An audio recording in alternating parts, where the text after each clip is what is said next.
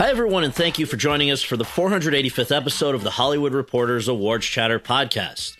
I'm Scott Feinberg, the podcast host and the executive editor of THR's awards coverage. And for those of you tuning in, we are recording this episode in front of an audience at the Boulder Theater in beautiful Boulder, Colorado, as part of the 19th annual Boulder International Film Festival. Today, for the second year in a row, I have the honor and privilege of sitting down with the recipient of BIFF's highest honor, the Outstanding Performer of the Year award, prior to its presentation. And this year, that person holds a particularly special place in my heart because I had the opportunity to speak with him once before, 19 years ago, when I was still in high school, and he was kind enough to grant me a telephone interview about his life and career. I'm sure he doesn't remember it, but I certainly do. Once described by Pauline Kael as a wizard at eager, manic, full of life roles, and by David Denby as a real actor, he is one of just 36 people alive today who have won the Best Actor Academy Award. His coming 38 years ago for his unforgettable portrayal of the composer Antonio Salieri in the film Amadeus. And earlier this very week, he added another statuette to his mantelpiece when he accepted the Best Ensemble in a Drama Series SAG Award on behalf of the cast of the second season of the HBO limited series The White Lotus, on which he played the hilarious Bert Di Grasso.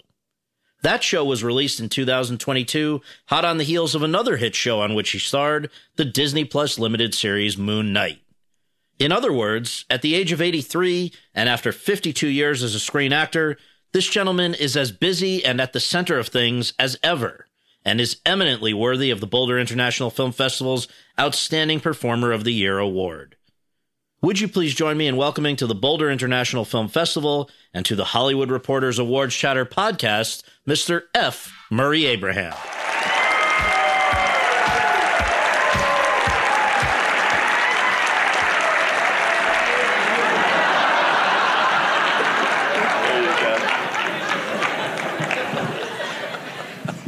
Well, now you know the real me. Thank you for coming to Boulder. It's great to see you. Real pleasure. I had a good time. Come back soon and stay stay often. But um, so I want to want to begin right at the beginning for people who may not know. Where were you born and raised, and what did your folks do for a living? I'm originally from Pittsburgh, but uh, my father's, we're blue collar people, my family, um, steel workers and coal miners and railroad workers. And um, when my brother and I were quite young, we, we moved to El Paso, Texas. I grew up on the border speaking Spanish. Uh, I grew up about four blocks from the Rio Grande. And all my playmates were Mexican, and I, I grew up speaking Spanish. I had to, uh, when I decided to become an actor, I had to learn to speak without the accent. Uh, and, uh, and what you hear now is all fake. I really sound like the character that I played in Scarface. Yes, which we will come to. Now, the F in F. Murray Abraham. That's I made that up. It's, it's actually a tribute to my father. My father's name was was Farid Frederick, and I just took the F and stuck it in front of my name. Besides, it, it makes it stand out. It certainly does. Yeah, uh, it's a good. But people have all starter. kinds of ideas of what the F stands for. you know what I'm talking about. So, what people may not know is that up until I think about the age of 16, you were a bit of a troublemaker, right? What was going on? Well, it was. Uh, in those days, it was the beginnings of the gangs along the border. Uh, we we made a gang too for self-defense. We weren't real tough. We pretended. There were some bad guys though in town, and it was the beginnings of the Crips and the Bloods. They, they were called Pachucos, and they were the guys. La, La Raza. Same thing there as in uh, along the border of San Diego, and that was the beginning of those gangs. They had to. It's uh, they, the Mexicans were all second-class citizens. They were treated very badly, and we're we're poor. Anyhow, the point is, uh, we grew up in a gang, and uh, we did some stupid things. We didn't really hurt anybody badly, but we uh, we we damaged property. We did stupid things like that. I mean, really stupid. And when I was about 16, for some reason, this teacher said, "Try this." She that teacher, Lucia P. Hutchins, high school, long time ago. She said, "Try this." It's changed my life and I began to, I broke away from the gang and uh, started to teach myself how to speak better English, And um I, I had, the first time I stepped on stage, I knew where I belonged. You know, that's nothing but good fortune. It really is good luck. Changed my life. And I always felt that I was really good. I mean, I don't know where I got that idea from because I just did one performance and then shortly after that I won an award in the state of Texas. And uh, that was a scholarship to go to college. Otherwise, my father would never have paid for me to go to college, not to be an actor. and uh, that scholarship, by the way, to go to college was $100. Now, That's the way it should be. that got you into college. Yeah. What made you, not that long after, decide to get out of there? Well, I, after I spent a year in, in uh, at college, uh, and you know, acting and working in building sets, I decided I just wanted to seek my fortune in L.A. So I thumbed my way to Los Angeles. You could do, you could hitchhike easily in those days. It wasn't a problem. A lot of people were doing it. Uh, On the Road was a very big book with us in those days, uh, Kerouac. And when I got to L.A., I started to seek, I started to try to learn to be an actor, and I studied and performed and. Now, you didn't stay in LA for very long, and I wonder. I mean, I've read accounts. Sometimes information isn't accurate, of course, online or elsewhere. But that, I mean, were you living on the be- sleeping on the beach, like really struggling? Oh, uh, it was a lot easier to live out there. Uh, it was a little dangerous in Venice, Venice Beach uh, in those days, but because it was dangerous, it was it was really cheap because because nobody wanted to live there. You know, uh, and you could sleep on the beach too. You know, it was a little dicey, but you could do it. Now you can't do that, and Venice is expensive, like everything in LA, like everything everywhere. But uh, uh, in fact, I was parking cars for quite a while, and then I started working backstage at UCLA. And then I finally broke through and did a play for Ray Bradbury. God rest his soul. Was a great man. Yeah, he's a great man. And he became a friend. He, he became friends with many people. He was that kind of guy. And uh, he, uh, after that play, during the run of that play, it's called uh, The Wonderful Ice Cream Suit, based on a terrific short story. Anyway, I decided then that I didn't want to stay in LA. I didn't like the way actors thought of themselves. They were good actors, but I thought of myself as a great actor. I mean, I just, I always felt that way. And I thought, I want to do the classics because I don't believe you can be called great unless you do the classics. And that's the way I felt. And I wanted a better, a, a good teacher. So I went to New York and studied with Uta Hagen. And Let I me stop studied- you for one second because before you went, this is November 1965. Before you go to New York, you did acquire something important in LA, right? What? I believe that's where you met your wife, right? Oh, oh. no, no, no. That was uh, that's that's the best thing that ever happened to me in my life. Was the day I met my wife. Absolutely.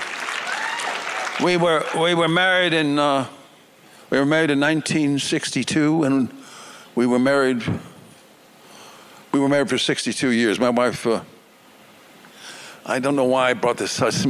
My wife passed away uh, recently. Uh, no, no, but uh, but uh, we carry on, you know. But it was uh, we were together for over 62 years.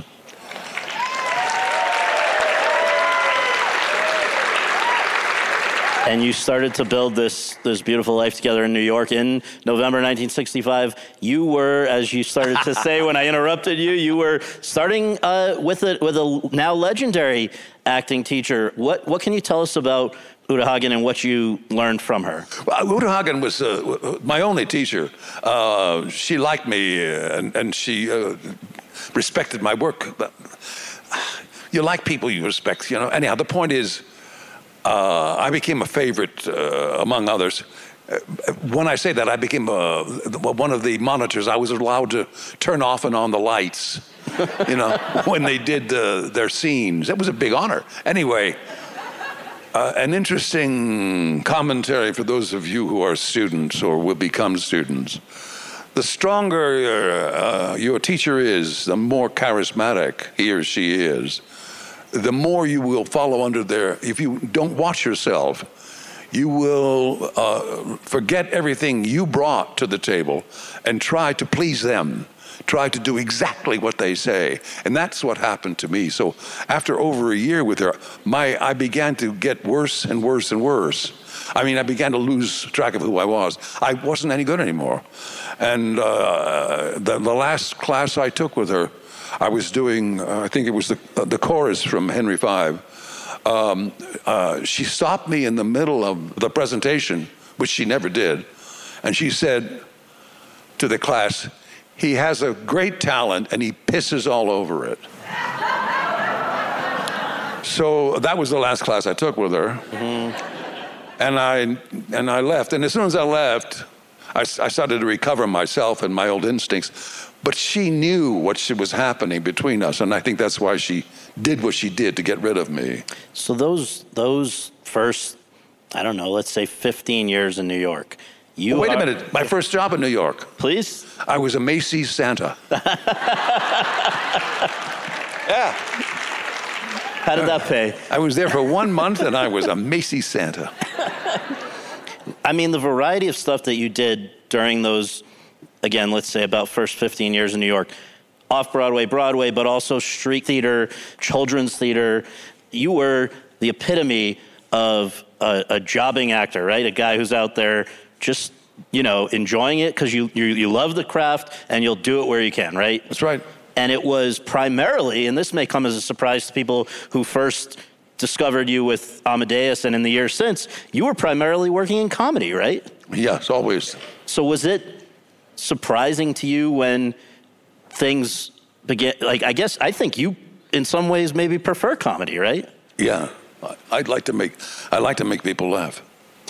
So, when see. no, that's my talent. I, I think I was, I, I like to see them laugh. Sure. I love to tell jokes. Can't tell jokes anymore. like Bert, Bert learned. You might offend too many people, and you can get into some serious trouble too. But uh, yes.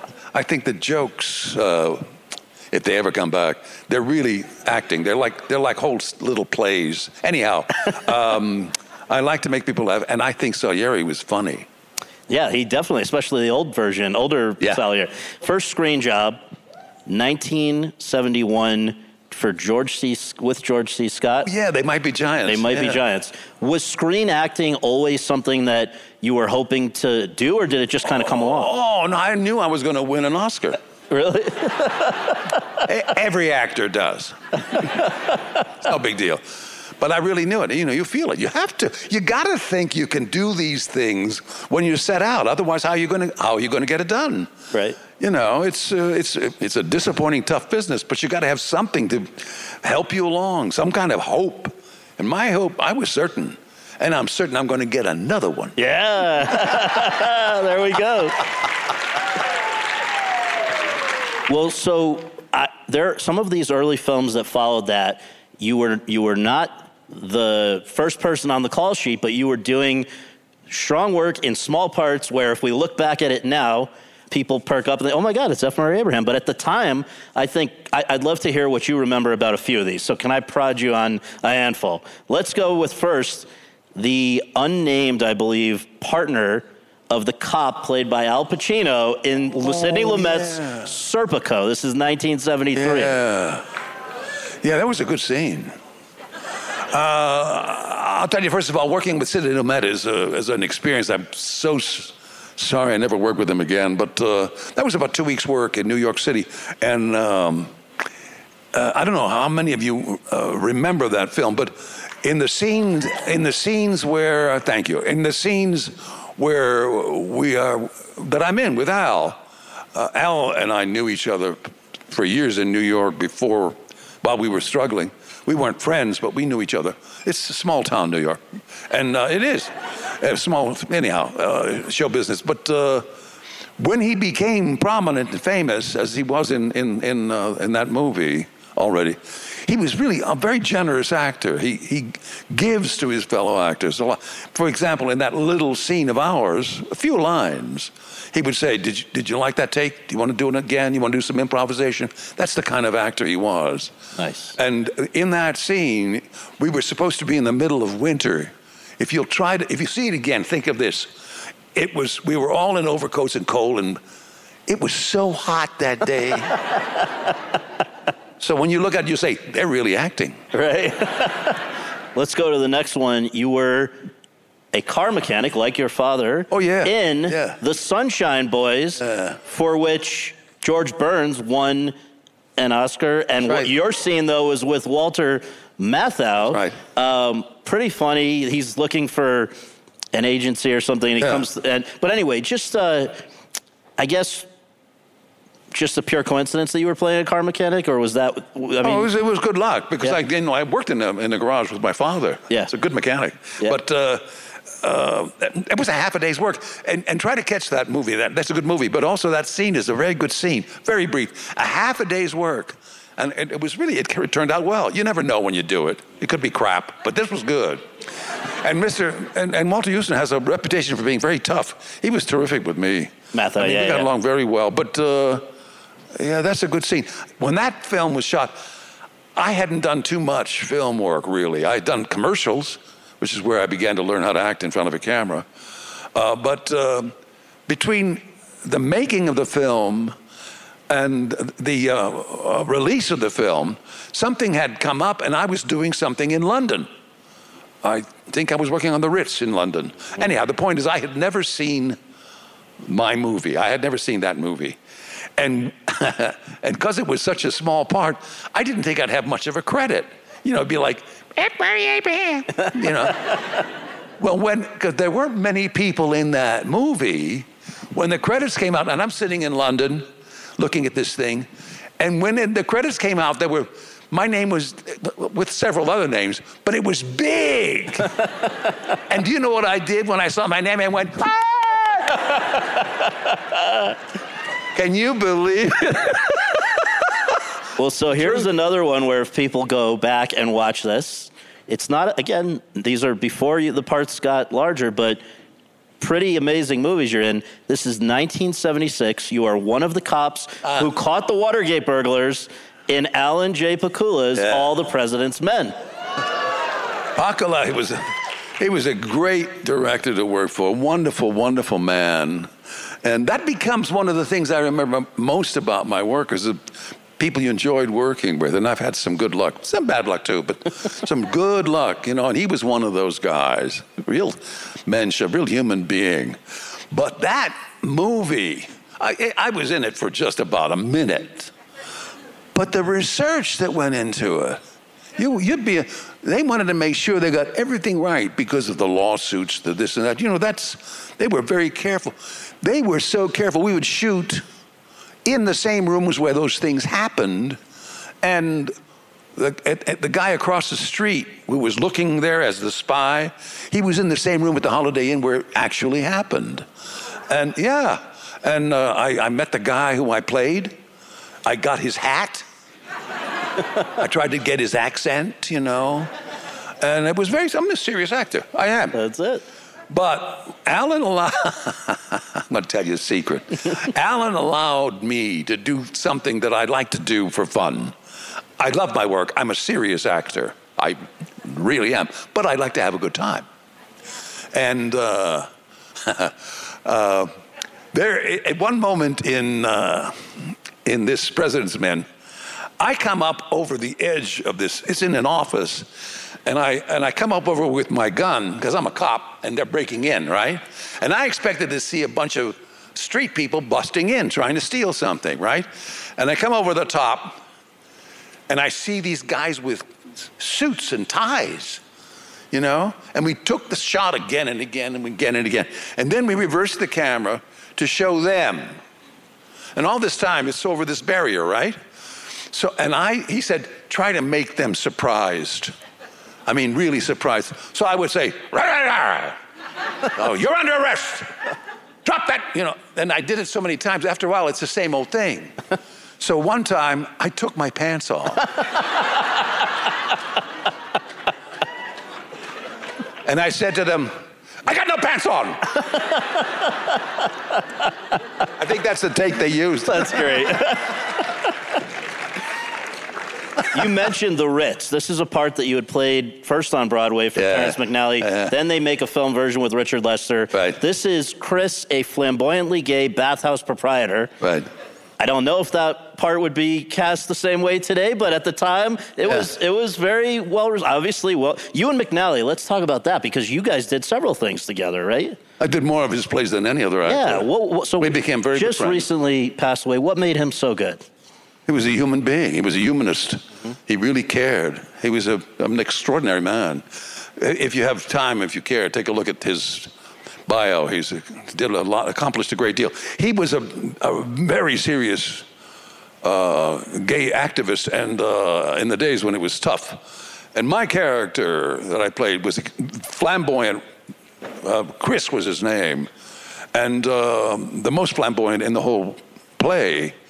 But uh, it was in a gay bathhouse, so there were a bunch of men walking around with just towels on. It was uh, based on a place called uh, it, it, was a, it was a very famous men's bathhouse where Bette Midler used to entertain. yeah, yeah, and uh, good old Bette.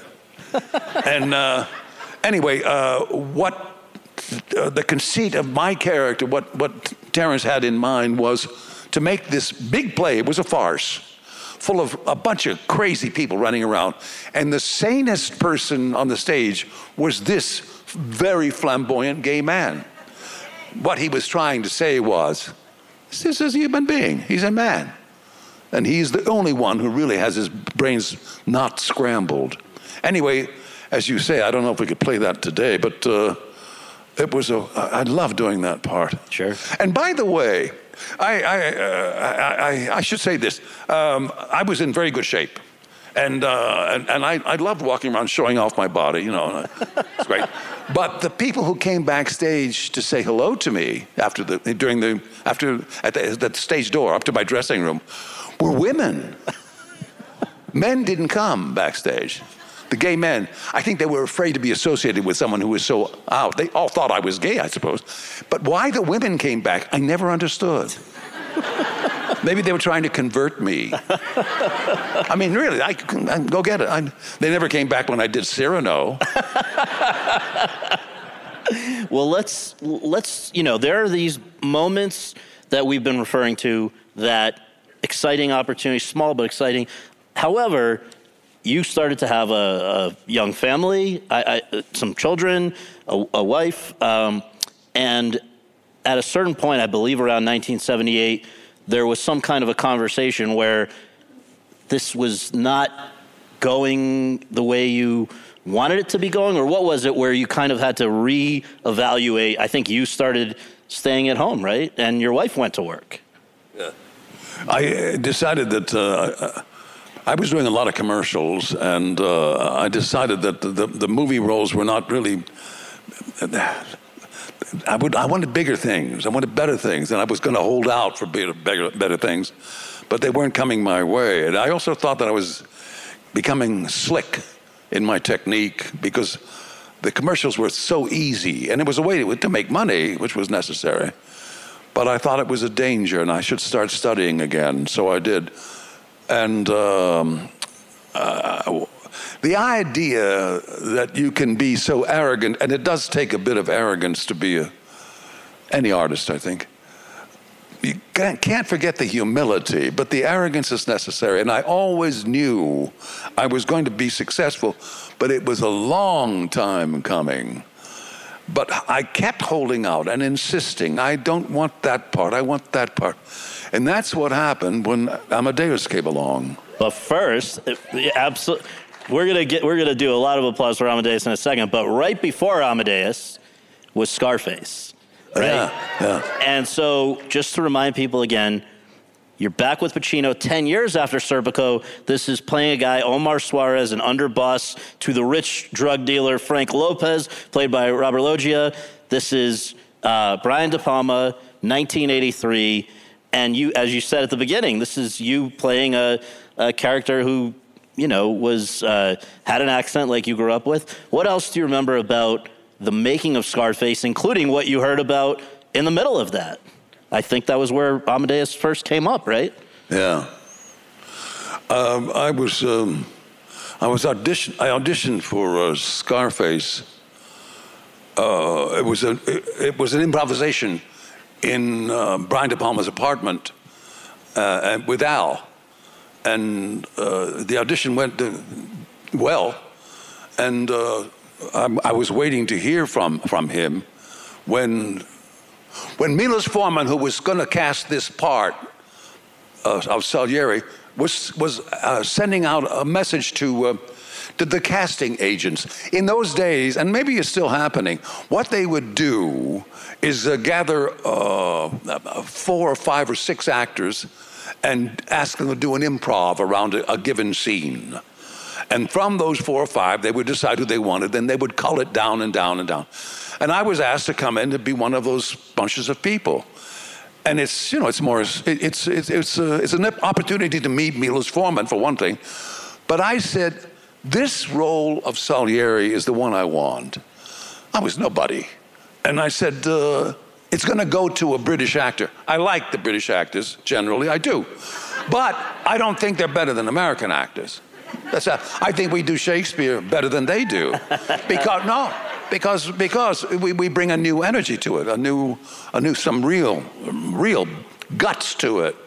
I almost said balls, but you can't say that anymore. real, you bring some real energy and some real, we bring a newness. They've been doing it for hundreds of years. Anyhow, the point, you get my point. We do it, um, never mind. Uh, I just felt I was not about Oh, by the way, one of the ways I got rid of my Mexican accent was to listen to British actors. I listened to uh, Gielgud and Olivier and uh, and Robert. Uh, Richardson, yeah, Robert. Yeah, yeah, yeah. Richardson was one of my favorites. And then after that, Barrymore, an American, and then I, I almost worshipped those guys. And then when Brando came along, I said, "That's it." anyway, the point I'm making is, I didn't want to go up and try to get a supporting role for another British actor. The first British actor who did the role in London won the top award. He didn't do it in New York. Ian McKellen did it. A nice man, by the way, a guy I can call my friend.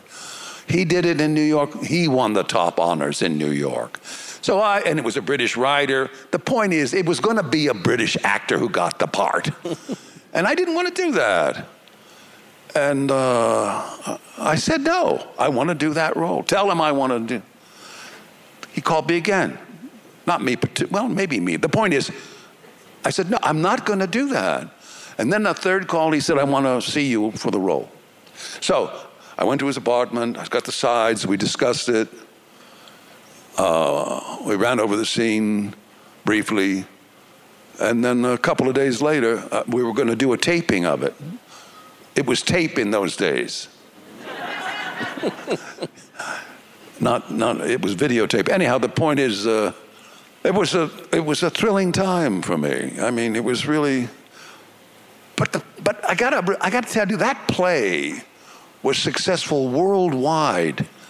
It was, it was, uh, no matter in, in, over 30 languages, and it seems like everyone who played Salieri won the top honor.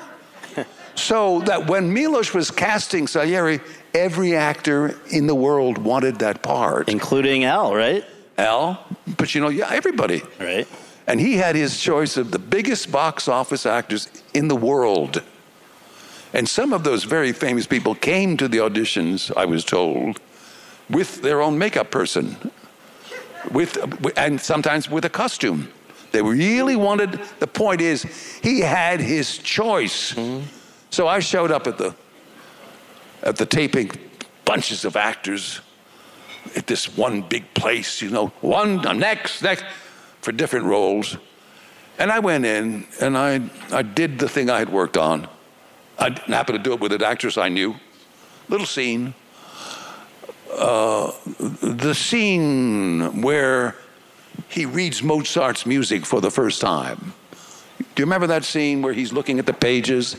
That's the scene I did. And uh, uh, then he dismissed the actress and said, All right, Murray, do the old man. and I said, I didn't even look at the old man. Let me, let me go look. He said, No, no, no, just do it. So I did it. And when I got through doing it, faking it, you know, I looked up to see what his reaction was, and he was gone. he wasn't even there. So I figured he hated it. So I went home, and then two days later, he called me and says, I want you for the part. That's awesome. Then there's more. So, so, I said, You want me for the part, but there's something you're saying. What, what's next? He says, No, we have to, um, the writer has to agree, and the producer has to agree. The producer, it's big money. And I thought, Well, that's it, forget it. And in the meantime, while all this was going on, Brian had cast me uh, in Scarface. And he was waiting for me to answer. I had a family. I need the money. And I said, Brian, very nice man, Brian. I said, Brian, I, can, you, can you give me some more time? He says, Why? He says, Because I got this other thing that may happen. He says, What other thing? I said, Amadeus. Well, I'll give you some more time. I'll give you as much time as I can. But you got to come up with an answer. Meantime, they were negotiating, and Saul Zaentz was the producer, very tough negotiator, and negotiating. And I said, Look, you got to tell me. He didn't tell me. So I took Scarface. Of course, not ashamed of it.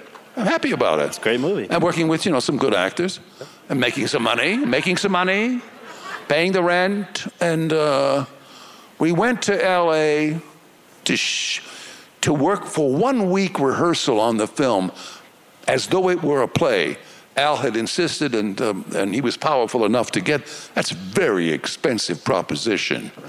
A whole company of people flown to the coast, put up, paid for a week of rehearsal, unheard of. Anyway, we were doing it, and it, it paid off. It was a good movie. And uh, in the middle uh, of the week of rehearsal, I got the call that I was going to do Salieri. So uh, when that happened, word spread very quickly, and people were coming over saying, you know, nice things. They were happy for American, you know, and blah. And, and I started getting offers to go for here and there. Would you like to have a ride? Would you like to you know this guy to come on and dinner? And it, it was okay. But Al came over and said, Murray, don't try to carry the whole movie on your shoulders. Just do your work. It's a good man. Yeah. So if there's anyone who hasn't yet seen Amadeus, I, I am almost envious because the first time is going to blow your mind, as will any subsequent times. But just for background, Salieri, maybe in real life, his dynamic with Mozart was not as extreme as it was from Peter Shaffer, but great drama. So it becomes he's this in the movie, in the uh, even more so than I think even on stage, composer who sees with envy, envy when Mozart comes along, this younger composer, uh, and Salieri cannot understand how God could give so much talent to such a a potty mouth. A potty mouth. Whereas here's this devout guy, Salieri, who is not as talented, right? So I just want to ask you, first of all, when if people may wonder, because you you referred to the fact that Milos Forman coming off of one Flew Over the Cuckoo's Nest, which had swept the Oscars. Then two sort of disappointing things with Hair and Ragtime. But now he can have anybody he wants, and he and he chooses two actors for the leads who are not household names at that time, yourself and Tom Hulce. If people are wondering why, here is a quote from Milos in the New York Times in 1984. Quote. The role of Salieri is possibly the most flashy stage role of the last decade. It offers great opportunities for broad, stylized, flowery acting, but that wouldn't do on screen. I felt in the movie all the intensity of Salieri's obsession had to be reflected in the actor's face. Murray had that quality from the very first reading. Close quote. So that have you have you seen that? I promise you, that's the first time I've heard that. Wow. I know I am because I, I love compliments. I mean, you know, like Mark Twain said, if I don't get them, I pay them to myself. but he never, Milos never paid me a compliment. No, he didn't. The closest he came to it was after the Academy Awards speech. He said, That was a very good speech. but I found out later that that's the kind of man he is. He was just very, but that, that makes me well up a little bit. Let me finish this story about, about shooting Scarface, though. They cast me in, uh, and it was shot in Prague. But I was already contracted to do Scarface. So I actually shot those two movies at the same time. I shot in Prague, then they would fly me to Hollywood, and I would do this drug dealer. Then I'd fly back, and I'd do so back and forth. And it, it may sound like a hard thing to do. It was easy. because the parts were so different. I mean, if they were similar, it would have been more, more, more tricky, you know, to find the difference. It was, it was a, like a vacation to go from that co- costume drama, spending your time in that long flight back to study the next character. And it was the same back and forth. It was very glamorous. It was it was like Hollywood. Yeah, yeah. It was like it, it, was like that thing that I had been saying to myself or knowing for all those years, I can do this. Yeah. yeah. Now the fact that you guys were shooting in Prague serving as Vienna was remarkable in and of itself because Milos at that time had not been back to Czechoslovakia, right? He had fled and would have risked jail had that that's, not been that's right. Absolutely right. Yeah, yeah, but still under communism. Right. They would have thrown his ass in jail. Yeah. a lot of work to get them to agree. Yeah. Yeah. Um, he was a tough customer. Well, and, and to that point, I wanted to ask you when he didn't like something you guys were doing during production. That's terrible. You're acting very too much. he would never say terrible. He said, no, no, no. he was, he was, and he had this big voice, this wonderful voice. God, the women loved him. Yeah, he really loved women too. Well, so the audition you mentioned. He had, he had, when he was married, you know, he, when he left Czechoslovakia, he couldn't go back because he, they, he'd throw his ass in jail. So he had a family there, and he had had twin, twin boys. And when he got to America and had set up his life here, the woman he married here had twins. oh my God. Amazing. I only say that because uh, I loved him. Yeah. I owe him big time. Now, you mentioned at the audition, he kind of asked you, or one of the meetings, the auditions, um, you know, you were going to have to play this man, Salieri. By my math, I, I, guess he would have been in his 20s, 30, 30s at the, when he's younger in the film, and then 73 when we see him later on. I know you've done a lot of theater, you've done a lot of stuff, but had you ever had a challenge like that to play? There's there's all kinds of physical aspects of that too, right? No, no, no, I'm not. First of all, I may tell you about a challenge. If you've got a good script, it's not a challenge anymore. I mean, I'm telling you that sincerely. Uh, it, it's and that's a great script, but uh, written for actors. But the thing about the age was getting the voice right. I had to work really hard to get that. It was the makeup that made the made the day. It was the genius creator uh, who did it. I mean, Dick Smith was known as the genius, and he really created prosthetic makeup. Our first session to make the old man's makeup was 14 hours long. Yeah, and the next one was 12.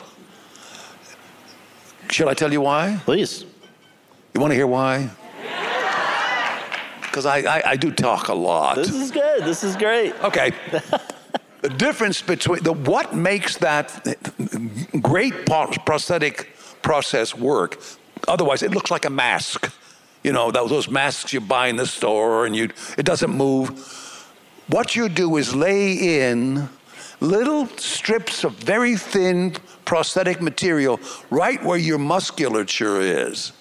So that when yours move, it moves. And that makes it alive. But that means hours and hours of laying it in. And uh, when I got through each day, when we finally got it perfected, took four and a half hours. Every single morning before we began principal photography, four and a half hours in the chair, and then we work. But that's not a bad thing. In fact, when I got up out of that chair, I looked. I looked at myself, and he put these lenses in my eyes that looked like they were glaucomish. And I could see this old man looking back. So I knew that was taken care of. I, I, I believed it. It was just the voice I had to do. And I loved that old man because he was so funny. But uh, let me, I'm, I'm, going on and on because I wanted you to know that uh, I won an Academy Award with that makeup, but so did many other people with Dick Smith's makeup. True. Uh, Dustin Hoffman, he did it for him, for little big man. He did the makeup, the old man makeup for Marlon Brando in Godfather. Marlon Brando had old man makeup on, mm-hmm. and Dick did that. Anyway, it's not an accident that he was the makeup man. Big part. Yeah, for interesting. Academy Award winners.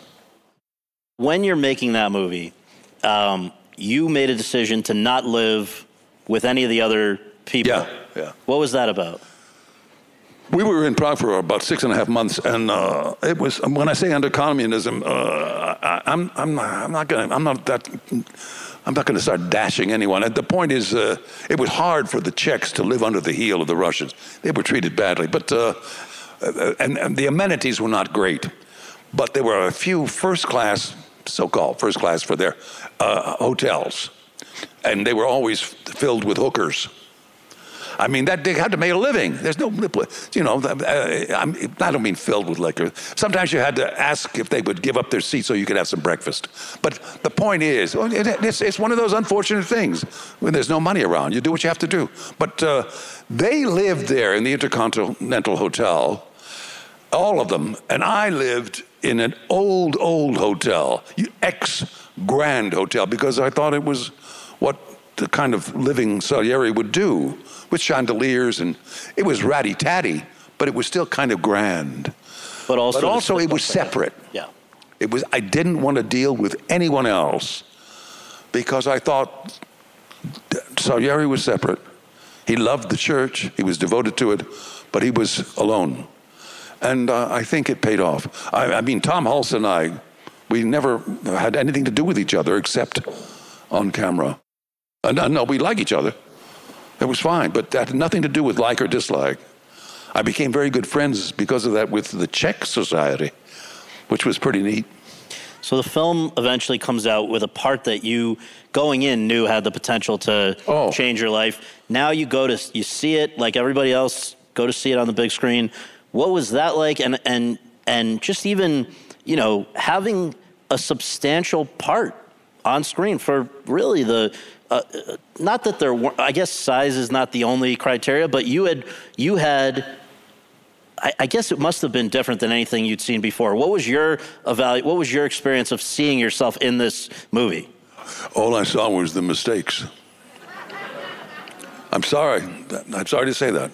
And I'm not being modest. I'm not. A, I'm not. I'm not a. I'm not.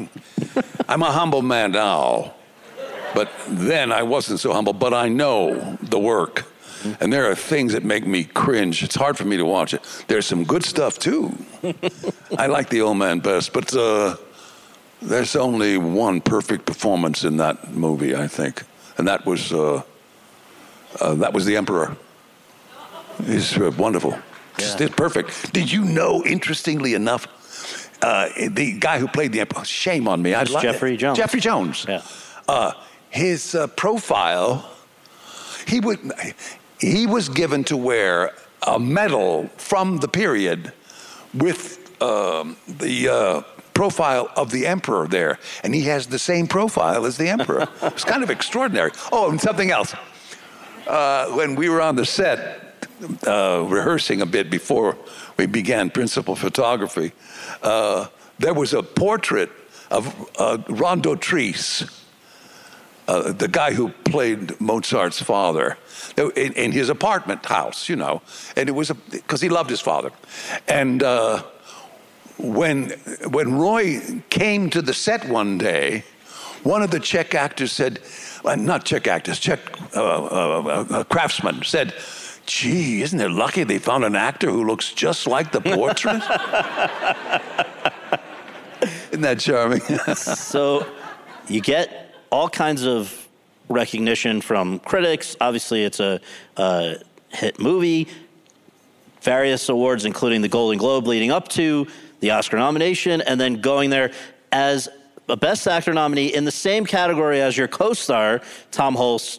And Shirley MacLaine comes up and announces that the Best Actor of the year for 1984 in early 1985 is F. Murray Abraham. And I wonder what do you remember most about that night, and including your interaction with Shirley? Was, I, I, hate to say it, it was kind of uh, fuzzy in, in, my mind, my memory. I remember the things that happened, but I was just going through it, being led here and there. But I do know that my wife was kind of shook me to let me know that I was the one, you know, because you don't all the time leading up to that, all the, the weeks and weeks where people are, you know, talking about it, you try not to think about it because you don't want to be so disappointed. You, you, you try to think about anything else. You pretend that it's okay if you lose. And you say, I'm not going to make a speech. I'm not going to make it up in my mind. I'm going to. And you wake up in the morning with a speech coming out of your mouth. your subconscious is, I'm telling you. Or, you, or you're, you're in the middle of a day and you're having, and you're, you're trying to eat and you're, what am I going to say? It's like you don't want to jinx it, but you jinx it. And that's it. I don't know how to describe going through that process is. I wasn't blase. I wasn't matter of fact. And Shirley MacLaine helped a lot. She was a real wonderful lady. She had something to say. Yeah, she said, Murray, we had, we had seen each other a couple of times in New York before that. And she said, Murray, you're going to win because I am saying a mantra for you. Anyway, she said, Murray, when she gave me the award and we went walking off, she said, Don't take the first thing they offer you. Because this is supposedly, you know, this moment that, you know, you, you can go in many different directions after that. You were 45 on Oscar night when you won.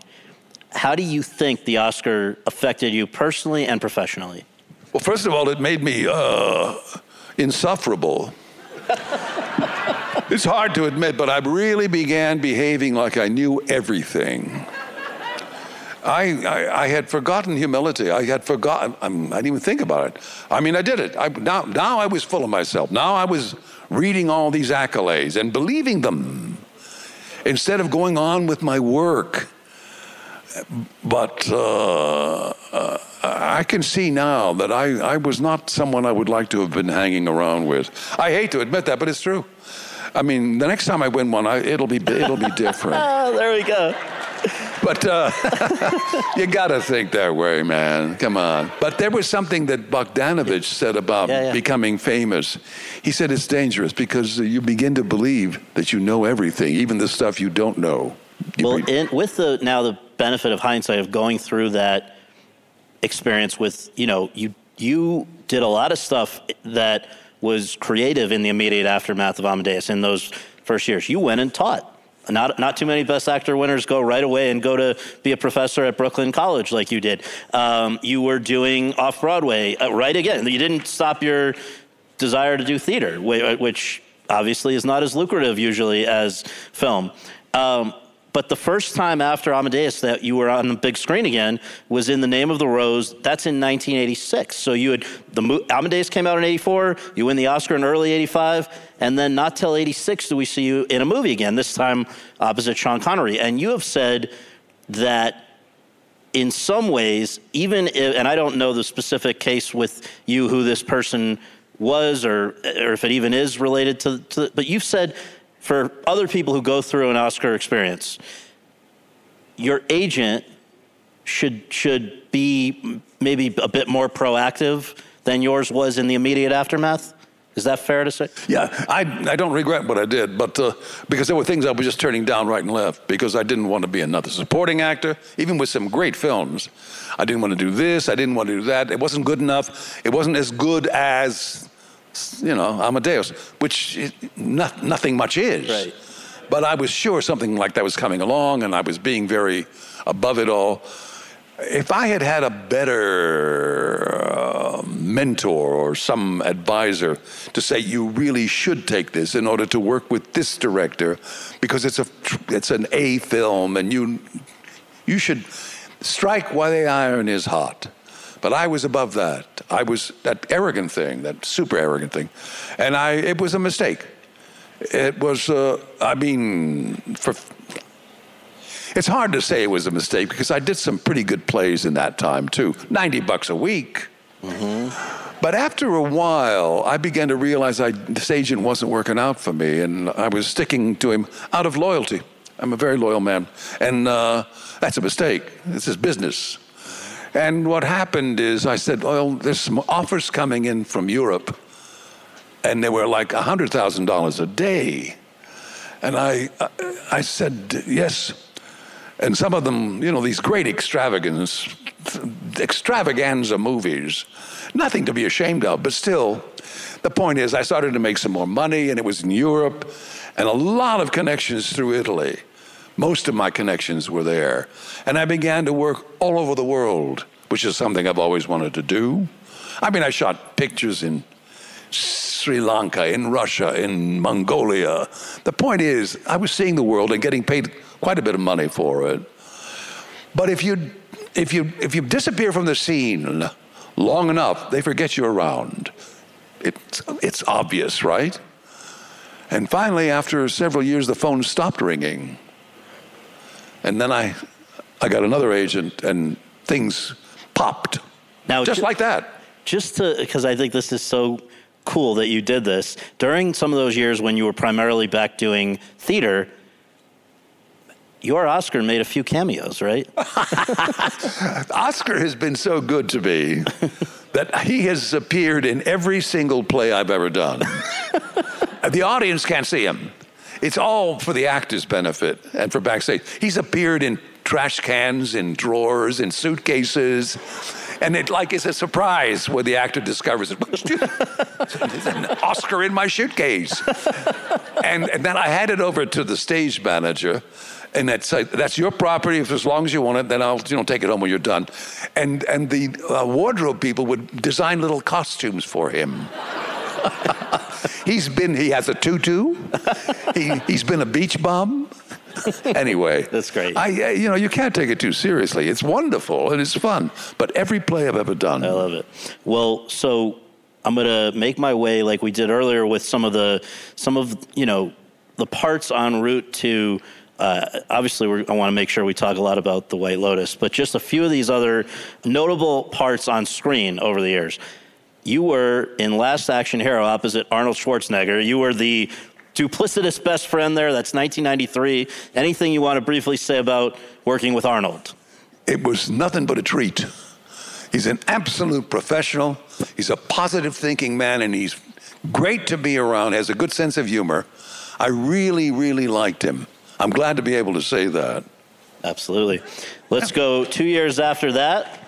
You were the leader of this Greek chorus that was only Woody Allen could come up with this for Mighty Aphrodite Yeah. in 1995. Yeah. Um, anything you'd like to say about that one? That was uh, that was fun. It was the first time I was in Sicily. Was in that movie. Yeah, yeah. And uh, Woody saw me in a play called um, uh, Angels in America. Right And he and he sent me a note. He, he he said, "You're a charming performer," and, and something just brief like that. And uh, then uh, he said, I, I want you to take a look at this script. If you want to do it, fine, it's yours.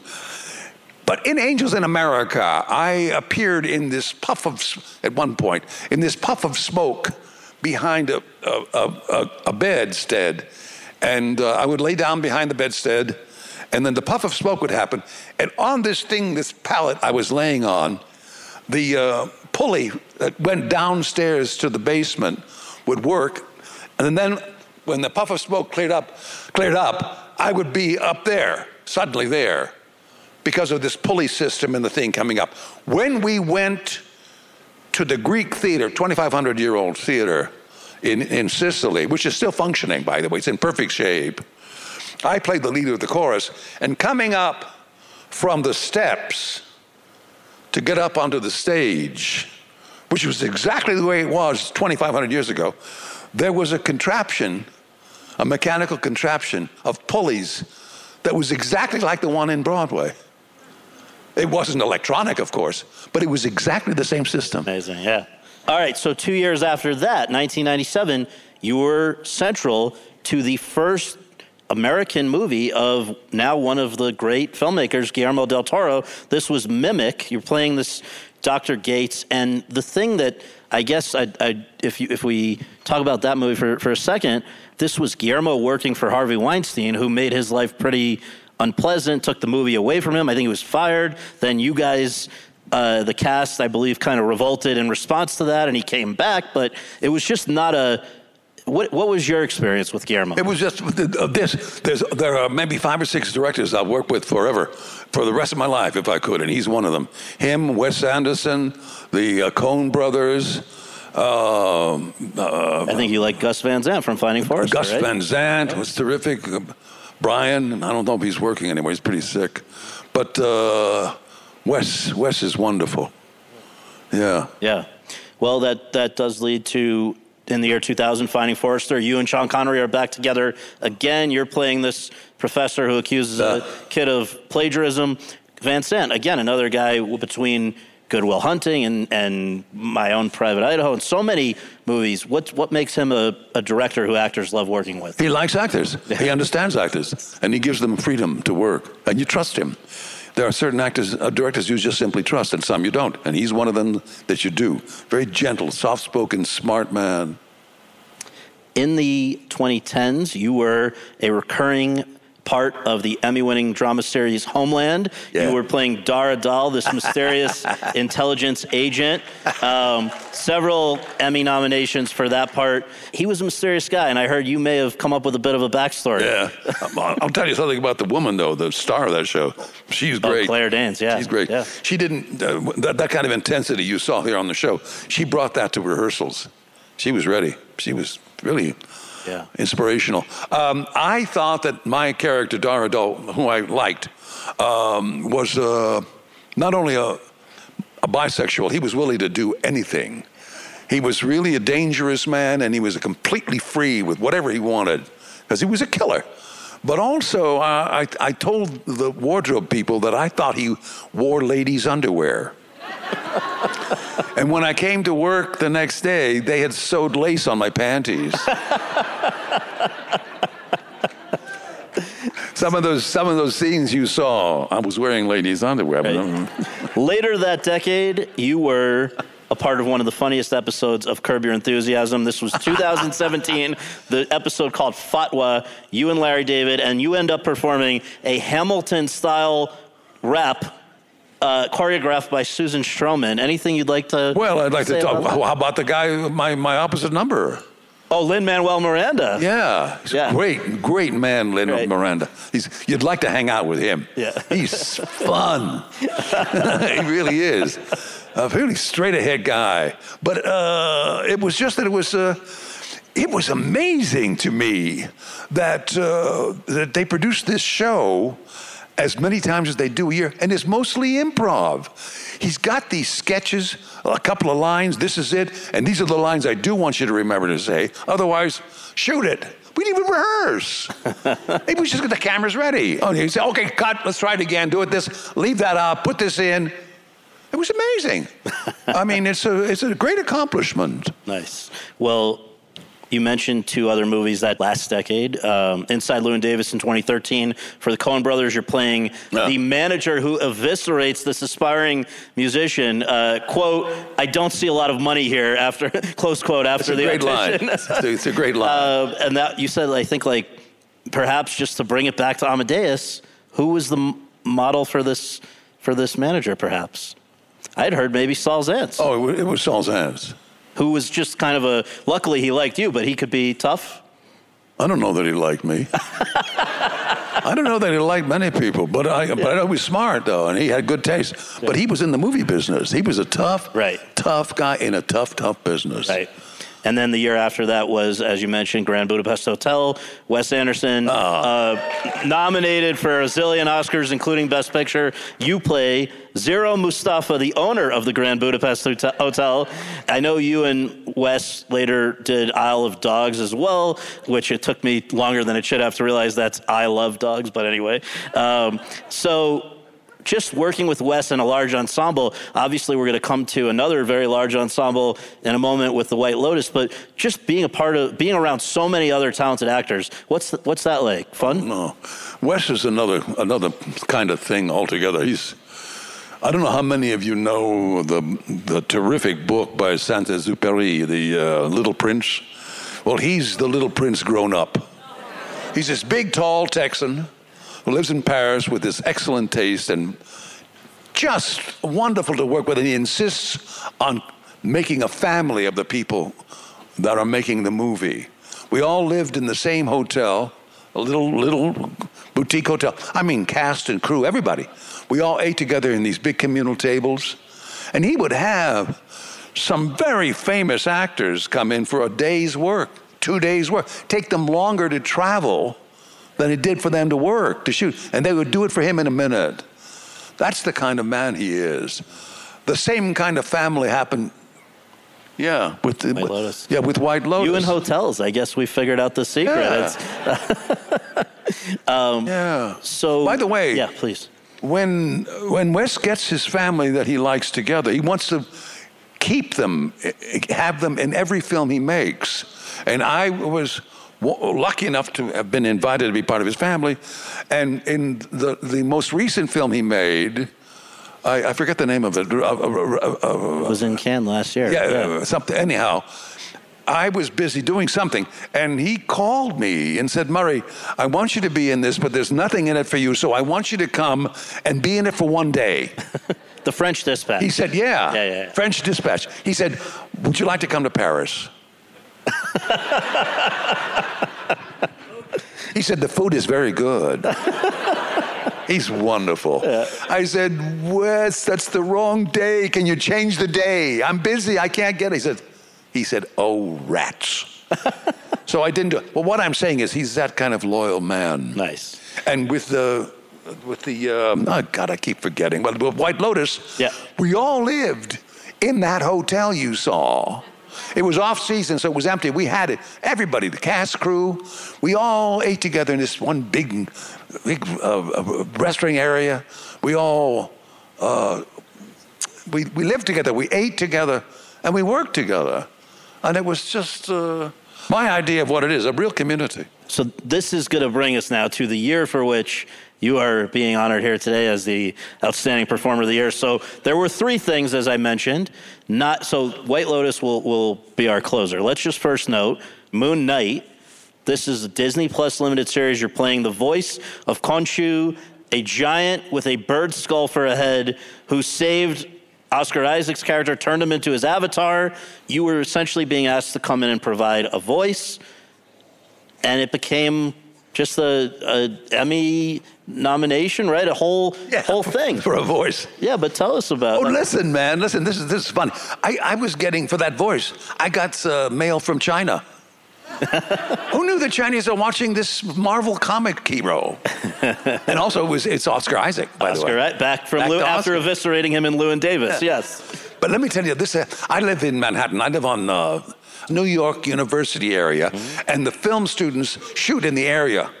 And I went over to my one of my favorite restaurants to have lunch, and they were shooting a, a movie there, this student film. But it was big. I mean, a lot of kids, but it was they, they were really extravagant.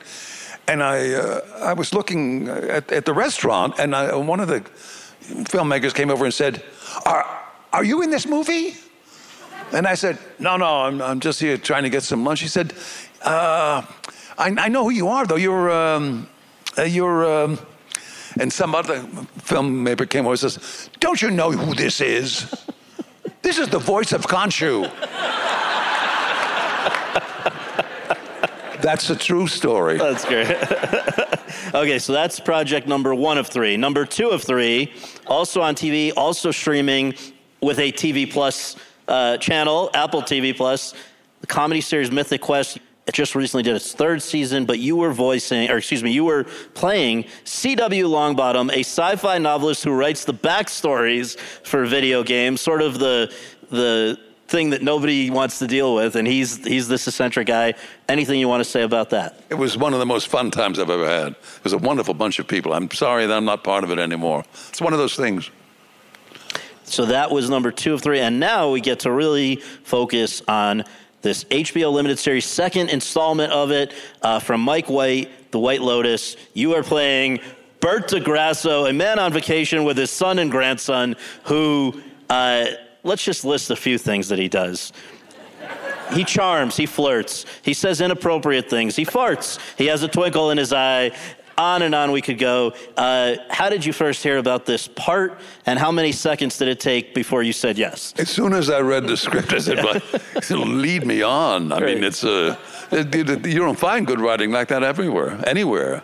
I mean, television, movies. Any this is particular, but uh, the uh, the trio of us, the other men, my my son and my grandson, we became very close. We had plenty of time together, and we we liked each other. So we began to really bond, and uh, they both become good friends of mine. And I'm glad to say, it doesn't always happen. But uh, I really hate that I can't do it anymore. I, I enjoyed it so much. I mean, being in Sicily for four months, man. I mean, it was like heaven. Now, just and with second. people you like, you He know. brought Jennifer Coolidge back for a second season. Why can't he bring you back for? Well, uh, you, can you see this guy in Japan? I, I don't know if that's where they're going to go, but uh, I'll do anything. I mean, I, I'll Right. do anything. Work to work for Mike White. I'd do anything. nice. Um, Almost. well, let me ask you to. let me ask you. I mean, on the surface, this is a, a limited. It's an, now a, an ongoing series. Features attractive people in beautiful places doing funny things. But at the end of the day, I think it's really also quite a social commentary. Each both seasons so far. I mean, we've had Parasite, Yeah. we've had Triangle of Sadness, and we've right. had The White Lotus. All of which I think have asked us to think a lot about class. Yeah, yeah. Yeah, well, it did display it, I Yeah. think. Yeah. Yeah, I don't think we were nominated for a comedy series. We, it was it was tra- it was drama. Drama series this season. Yeah. Yeah. Yeah.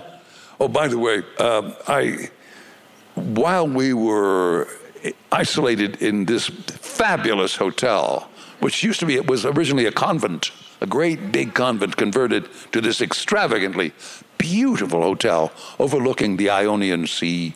Uh, anyway, we were the only tenants for several months, and we were tested three times a week for COVID. Everybody. I mean, you know, you can't mess with that stuff, right? So we were all fine until they had to start opening the doors to their paying their, their other regular customers. A lot of rich people who want to come and, you know, get their money's worth. They, they made reservations months before. The point is, once they open those doors, those people are not being tested three times a week. So uh, several of us got the virus.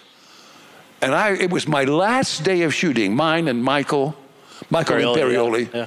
We both were tested positive the day we were shooting our final day. I had another movie to go to in, in uh, Rome at the time. I had to, those plans had to change. But my point is, I was isolated as, as was, as was uh, Michael for nine, day, nine days. And um where else in the world do you want to be isolated? I had this hotel with this big terrace. I mean, a ridiculously big terrace. And there was the sea. I mean, 15 feet. I said, okay, COVID's I'll, not so bad. I'll take the virus.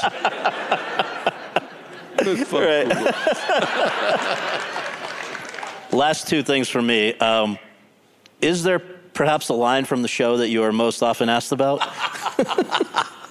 yeah, you know what it is. Well, I, I got to confirm it with the source. Let's see if I can remember it. We, we, we, when we were discussing at the table, the three of us, we were di- discussing. Uh, oh, I should mention Adam DiMarco is my, my grandson. Yeah, yeah. Uh, a wonderful, and a hockey player. I happen to like hockey. Anyway, uh, he's discussing uh, the, uh, the beauty or the non-beauty of a penis, and and he's and I said, what? A, what do you mean beauty? It's a penis. It's not a sunset. Is that a great line? That is. You know, people in New York, they'll come up to me and they, you know, right after it was shot, they say, hey, penis.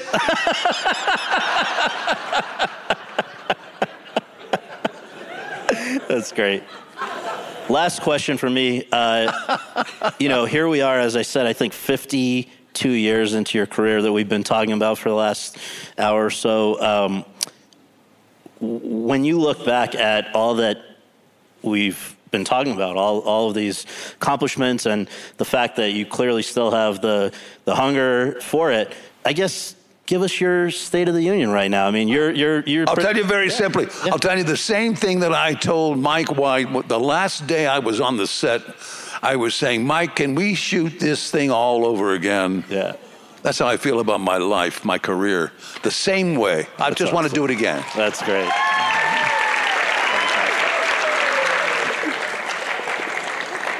Murray, I want to, on behalf of everybody, thank you for doing this. And it is now my great pleasure to introduce the two ladies behind this great festival. Please welcome Kathy and Robin Beeck.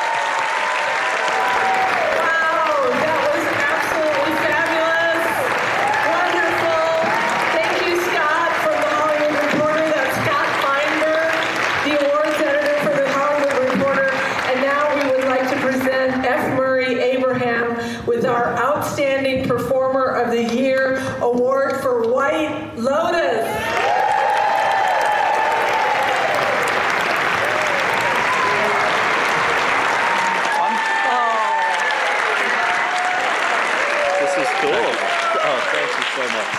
Thank you.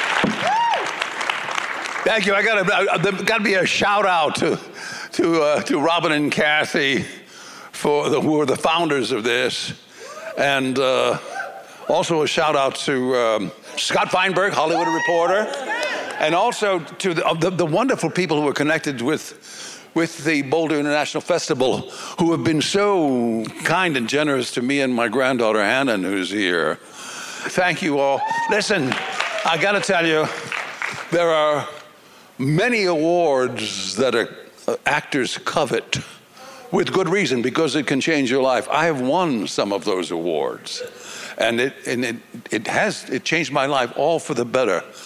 But I treasure this particular award for a couple of reasons. First, it's not a contest. I didn't have to beat other actors to get it.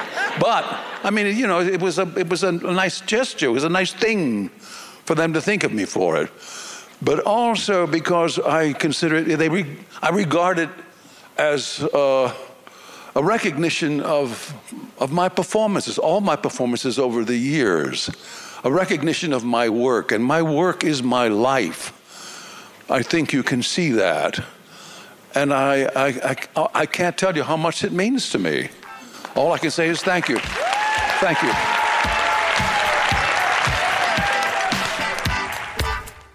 Thanks for listening to Awards Chatter. We really appreciate it and would really appreciate you taking just a minute more to subscribe to the podcast and to leave us a rating and review on your podcast app. And to follow us on Twitter and Instagram, where our handle is at Awards Chatter. On those platforms, we announce upcoming guests and provide details about special live recordings of the podcast that you can attend. Until next time, thanks again for tuning in.